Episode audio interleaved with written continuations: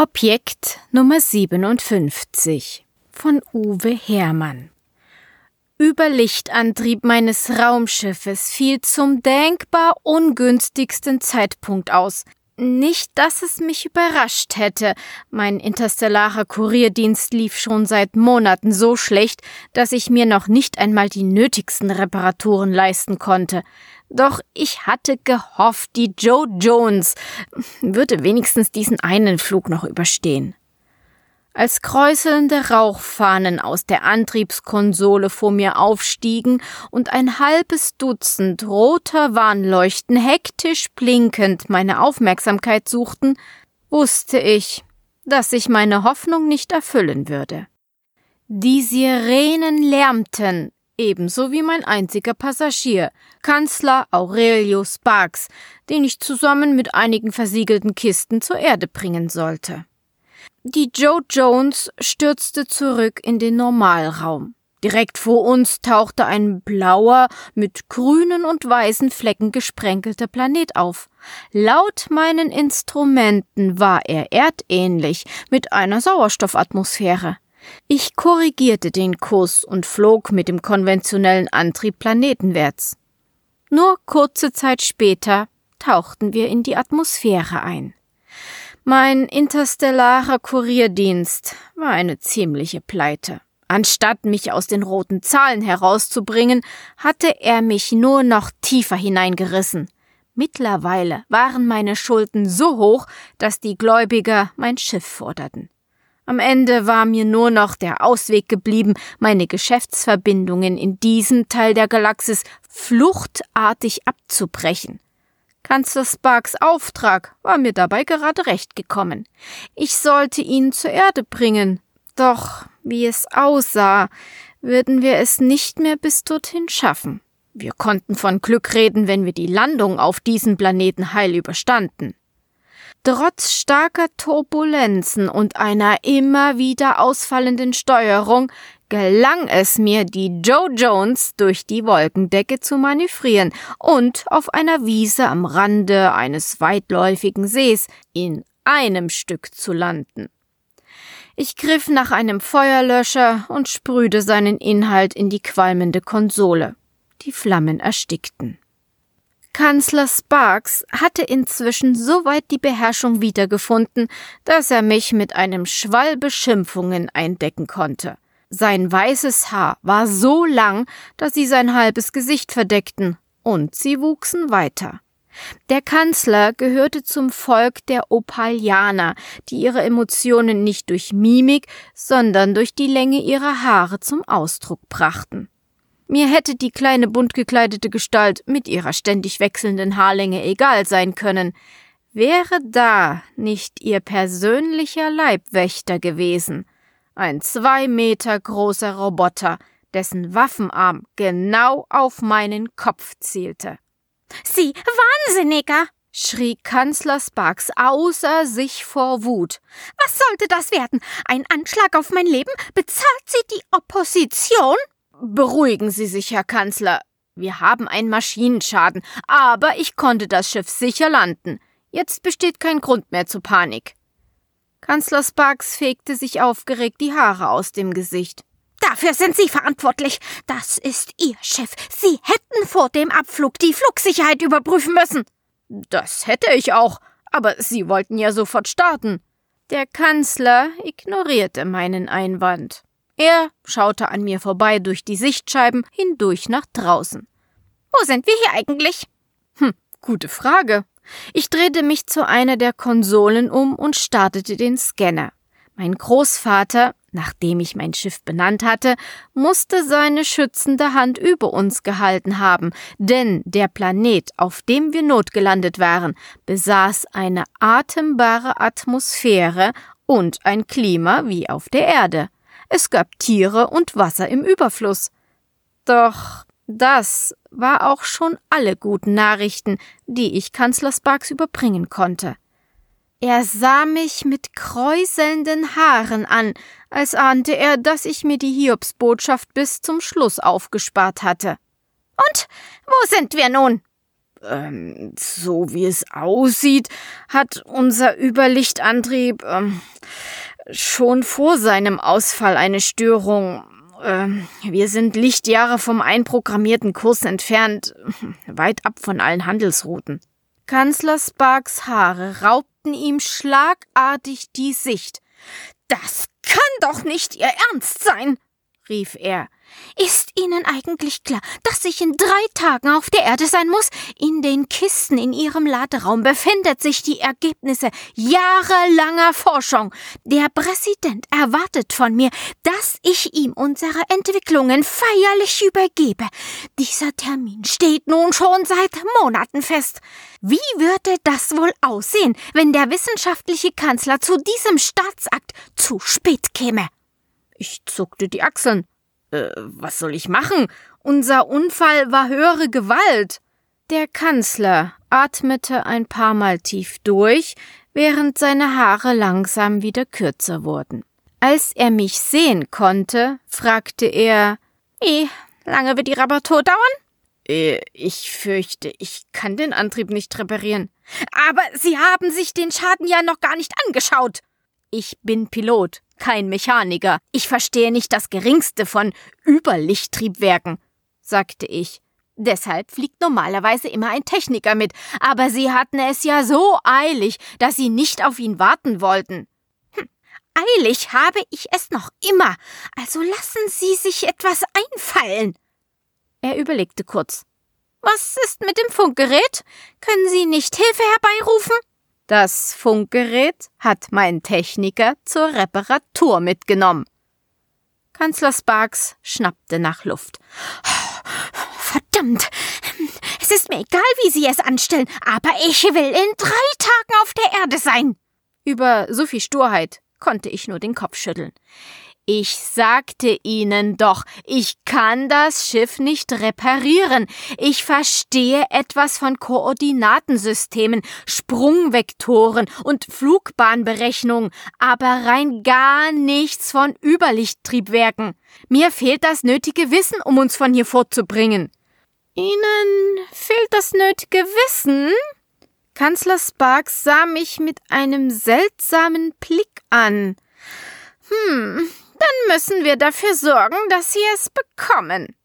Er drehte sich um und verschwand in der Tür, die zum Laderaum führte. Sein Leibwächter folgte ihm mit schweren Schritten. Ich öffnete die Luftschleuse und trat hinaus ins Freie. Vorsichtig sog ich die Luft ein. Sie war von vielfältigen Düften erfüllt und roch viel besser als die wieder aufbereitete Luft im Inneren der Joe Jones. Einen Steinwurf von mir entfernt erhob sich ein Wald aus Bäumen, die wie Korkenzieher gedreht waren und runde, lilafarbene Blätter hatten. Ein Stück weiter lag ein kleiner See, über dem Schwärme bunter Vögel kreisten. Ich schickte ein Stoßgebet zum Himmel und dankte meinem verstorbenen Großvater, dass er mich auf diese Welt geführt hatte. Hier würde ich es einige Zeit aushalten können. Keine Gläubiger, die ihre Schulden eintreiben wollten. Keine Gesetze, mit denen ich in Konflikt geraten konnte. Einfach nur Ruhe. Ich ging zu den Bäumen hinüber und suchte mir einen passenden Ast. Ein paar Minuten später saß ich mit einer selbstgebastelten Angel am See, schaute den Fischen zu, die misstrauisch meinen Köder umschwammen, und genoss die Stille. Kanzler Sparks segende Stimme machte der Idylle ein Ende. Ich drehte mich um und sah ihn hinter seinem Leibwächterroboter aus der Schleuse treten. Er hatte bereits wieder eine Klatze. Kommen Sie? Ich habe eine Lösung für unser Problem. Sein Roboter stellte etwas auf dem Boden, das wie eine Mischung aus elektrischem Stuhl und einer Trockenhaube aussah. Ich legte die Angel beiseite und stand auf. Mit einem unguten Gefühl im Magen ging ich zu Sparks hinüber. Mit krausgezogener Stirn betrachtete ich den seltsamen Gegenstand. Äh, wie soll uns dieses Ding denn von hier fortbringen? Kanzler Sparks strich mit der Hand über die halbrunde Haube, die an einem beweglichen Arm direkt über dem Stuhl hing. Zahlreiche Kabel führten von ihr bis zu einem Schaltpult auf der Rückseite, auf dem Unmengen von Lampen leuchteten. Das ist Objekt Nummer 57, erklärte er. Eine der Neuentwicklungen, die ich dem Präsidenten übergeben werde. Er deutete auf die Sitzfläche. Nehmen Sie Platz. Ich zögerte. Äh, wozu? Damit Sie lernen, das Schiff zu reparieren. Sie selbst haben gesagt, dass Ihnen die nötigen Kenntnisse fehlen. Objekt Nummer 57 ist ein Wissensinduktator. Er wird alles, was Sie wissen müssen, direkt in Ihrem Gehirn speichern. Ich habe aus seinem Archiv schon den Komplex Raumfahrttechnik herausgesucht. Ich schüttelte den Kopf. Äh, kommt nicht in Frage. Ich lass mir nicht von einer Maschine Wissen ins Gehirn blasen. Und schon gar nicht von dieser Maschine vom unfähigen Wissenschaftsrat entwickelt wurde, fügte ich in Gedanken hinzu. Kanzler Sparks setzte zu einer zweifellos heftigen Erwiderung an. Hastig kam ich ihm zuvor. Äh, wie wäre es, wenn Sie sich stattdessen den Schaden an meinem Schiff anschauen würden? Vielleicht können Sie es ja reparieren. Kanzler Sparks packte mich am Arm. Ich bin Politiker und kein Mechaniker. Nein, unsere einzige Chance, von hier vorzukommen, ist Objekt Nummer 57. Mit sanfter Gewalt drückte er mich auf den Stuhl. Machen Sie sich keine Sorgen, es ist ungefährlich. Das behaupten Sie, aber jedermann weiß, wie störanfällig die Erfindungen des Wissenschaftsrats sind. Der Kanzler schüttelte ärgerlich den Kopf. Unsere Neuentwicklungen sind nicht störanfällig, sondern nur empfindlich. Das ist ein großer Unterschied. Und Objekt Nummer 57 ist technisch vollkommen ausgereift. Oder glauben Sie, ich würde den Wissenschaftsinduktator sonst dem Präsidenten übergeben? Ja, was weiß denn ich? Vielleicht arbeiten ja Sie für die Opposition?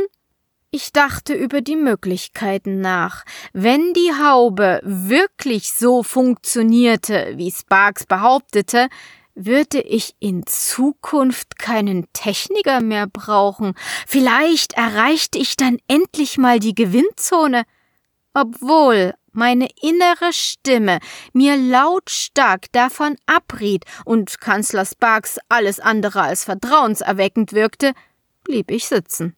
Das ungute Gefühl in meinem Magen verstärkte sich noch, als er mir die Haube über den Kopf stülpte. Entspannen Sie sich. Sie werden in wenigen Sekunden so viel über Raumfahrttechnik lernen wie andere in ihrem ganzen Leben. Ach, was sag ich? Ein einziges Leben reicht dafür noch nicht einmal aus. Er schaltete Objekt Nummer 57 ein. Ein Blitz hüpfte durch meinen Kopf. Hm, das war's schon. Kanzler Sparks zog mir die Haube vom Kopf. Benommen blieb ich sitzen. Ich fühlte mich seltsam, als ob ein Gewitter in meinem Kopf tobte. Nur, dass die Blitze Schaltpläne und Diagramme waren. Wie geht es Ihnen? Äh, keine Ahnung. Ich schaute zu meinem Schiff hinüber, das vor meinem inneren Auge in seine Bestandteile zerfiel. Ich konnte plötzlich selbst die kleinste Schraube benennen, kannte ihre technischen Spezifikationen, ja, selbst ihre Bestellnummer wusste ich. Es war unglaublich. Wahrscheinlich hätte ich mit verbundenen Augen den Antrieb meines Schiffes zerlegen und wieder zusammenbauen können. Plötzlich fiel mir auf Anhieb ein Dutzend Möglichkeiten ein, wie ich die Joe Jones modifizieren konnte. Ich wusste, wie ich die Leistung meines Antriebs erhöhen könnte oder wie sich die Stärke der Schilder verdoppeln ließe. Ich verstand gar nicht, wie ich die ganze Zeit über hatte so dumm sein können. Es kam mir vor, als wäre ich bis jetzt blind durch das Leben gelaufen, und nun hatte die Maschine mir die Augen geöffnet. Jetzt wusste ich alles. Fast alles, stellte ich plötzlich mit erschreckender Klarheit fest. Etwas Wichtiges hatte ich vergessen. Meinen Namen. Ich starrte Kanzler Sparks bestürzt an. Ich, äh, ich weiß nicht mehr, wie ich heiße. Kanzler Sparks wirkte nicht überrascht. Der Verlust einiger Erinnerungen ist vollkommen normal. Schließlich muss Ihr neues Wissen ja irgendwo gespeichert werden. Ihr Name wurde dabei wahrscheinlich überschrieben. Und das sagen Sie mir erst jetzt? Ich sprang aus dem Stuhl hoch und prallte fast gegen Sparks Roboter, der sich blitzschnell zwischen mich und den Kanzler gestellt hatte. Regen Sie sich ab. Was sind ein paar Gedächtnislücken, wenn Sie dafür mehr wissen als der beste Techniker der ganzen Flotte? Außerdem ist es nur wichtig, dass Sie mich zur Erde bringen. Ich schnappte nach Luft. Äh, aber äh, wer weiß, was ich sonst noch vergessen habe. Was Sie vergessen haben, wissen Sie nicht mehr, also brauchen Sie sich darüber keine Gedanken zu machen. Davon abgesehen werden in den meisten Fällen nur unwichtige Erinnerungen überschrieben. Mein Name ist ganz sicher keine unwichtige Erinnerung. Plötzlich schien sich mein Magen zusammenzuziehen. Entsetzt blickte ich Kanzler Sparks an. Ich kann mich auch nicht mehr an meine Frau erinnern. Mir fällt nicht einmal ein, wie sie aussieht. Sparks stieß ärgerlich die Luft aus. Oh, reißen Sie sich zusammen, Mann. Sie sind überhaupt nicht verheiratet. Das behaupten Sie. Aber wie soll ich das nachprüfen, wenn ich mich an nichts erinnern kann? Kanzler Sparks verlor die Geduld. Ruckartig wurde sein Haar wieder länger. Es ist mir vollkommen egal, was Sie alles vergessen haben. Hier geht es nicht um Sie. Ich muss in drei Tagen auf der Erde sein und Sie werden mich dorthin fliegen. Und jetzt machen Sie sich gefälligst an die Arbeit. Ich begann mit den Reparaturen und stellte schon bald fest, dass mir nicht nur neues Wissen zugeflossen war, auch meine Fingerfertigkeit hatte sich verbessert. Die Arbeit ging mir wie von selbst von der Hand. Ich war so in Fahrt, dass ich nicht nur das Schiff reparierte, sondern auch noch die längst fälligen Inspektionen durchführte. Fast hätte ich der Joe Jones sogar einen neuen Anstrich verpasst, aber leider hatte ich nicht genug Farbe an Bord. Nachdem der Roboter Objekt Nummer 57 wieder im Laderaum verstaut hatte, machte ich alles für den Start bereit. Die Kontrolllampen zeigten ein beruhigendes grünes Leuchten und selbst die normalerweise rumpelnde Klimaanlage lief einwandfrei. Kanzler Sparks war so zufrieden, dass seine Haare wieder einer Klatze gewichen waren, sogar seine Augenbrauen fehlten. Er saß neben mir im Stuhl meines Technikers und schien in Gedanken bereits die Rede an den Präsidenten durchzugehen. Ich startete mein Schiff und beendete damit Kanzler Sparks euphorische Gedankenflüge. Die Joe Jones rührte sich nicht. Der Kanzler tobte und sein langes Haar wirbelte wie Fangarme durch die Luft. Sie Stümper! Wie kann es angehen, dass Sie mit all dem Wissen, das ich Ihnen gegeben habe, nicht in der Lage sind, dieses Schiff zu reparieren? Versuchen Sie mich absichtlich hinzuhalten? War am Ende alles so geplant? Ich ignorierte ihn und startete eine Systemanalyse. Es dauerte nur einen Augenblick, dann zeigte einer der Bildschirme den Fehler an. Ich ließ enttäuscht die Schultern sinken. Es ist ein Softwareproblem, erklärte ich. Ein Teil der Schiffsprogrammierung wurde bei unserer Notlandung gelöscht, und diese Routinen sind für den Start notwendig. Ich schaltete den Antrieb wieder aus. Ohne sie kommen wir nicht von hier fort. Dann reparieren Sie die Software endlich. Das ist nicht die Arbeit eines Technikers, dafür müsste ich Programmierer sein. Ich verschränkte die Arme und lehnte mich in meinem Sessel zurück. Es tut mir leid, aber so wie es aussieht, bleiben wir noch eine Weile hier. Der Kanzler starrte mich drohend an. Zumindest glaubte ich, dass seine sich kräuselnden Haare eine Drohung ausdrückten. Freuen Sie sich nicht zu früh. Wenn wir einen Programmierer brauchen, machen wir eben einen aus Ihnen. Ich schüttelte abwehrend den Kopf. Oh nein, wenn Sie unbedingt von hier fort wollen, können Sie es ja mal selbst probieren, aber ich habe die Nase voll von Ihrer Maschine. Kommt nicht in Frage. In Objekt Nummer 57 ist ein ganzes Archiv von Wissen gespeichert. Dort ist alles zu finden, von der Naturwissenschaft bis hin zur Geschichte der Weinflasche. Und wenn es mir hilft, zur Erde zu kommen, werde ich Ihnen jedes einzelne Archiv ins Gehirn blasen. Er gab seinem Roboter den Befehl, mich zu packen und in den Laderaum zu tragen. Ich strampelte mit Händen und Füßen, ohne dass der stählerne Koloss sich davon beeindrucken ließ. Er hielt mich so fest, dass ich mir wie ein verschnürtes Paket vorkam. Hören Sie auf, sich zu wehren. Es hat sowieso keinen Sinn. Außerdem könnten Sie sich verletzen. Und wer soll dann das Schiff fliegen? Der Roboter setzte mich auf Objekt Nummer 57 und Kanzler Sparks stülpte mir die Haube über den Kopf. Nicht verkrampfen, sagte er und schaltete das Gerät ein. Wieder schoss ein Blitz durch meinen Verstand. Begriffe wie Compiler, Stuck oder Overflow drängten sich in meine Erinnerungen. Programmierbefehle, von denen ich noch nicht einmal geahnt hatte, dass es sie gab, machten sich in meinem Kopf breit. Schlagartig beherrschte ich ein Dutzend Sprachen, Sprachen, die aus einem Roboter oder einem Computer eine künstliche Intelligenz machten oder ein Raumschiffantrieb zum Leben erweckten. Ich wusste nicht, ob es daran lag, dass ich mich trotz Sparks Rat doch verkrampft hatte, oder ob sein Gerät einfach nur defekt war. Aber es knallte laut. Der Stuhl unter mir fing an zu zittern und Lichtblitze umzuckten mich.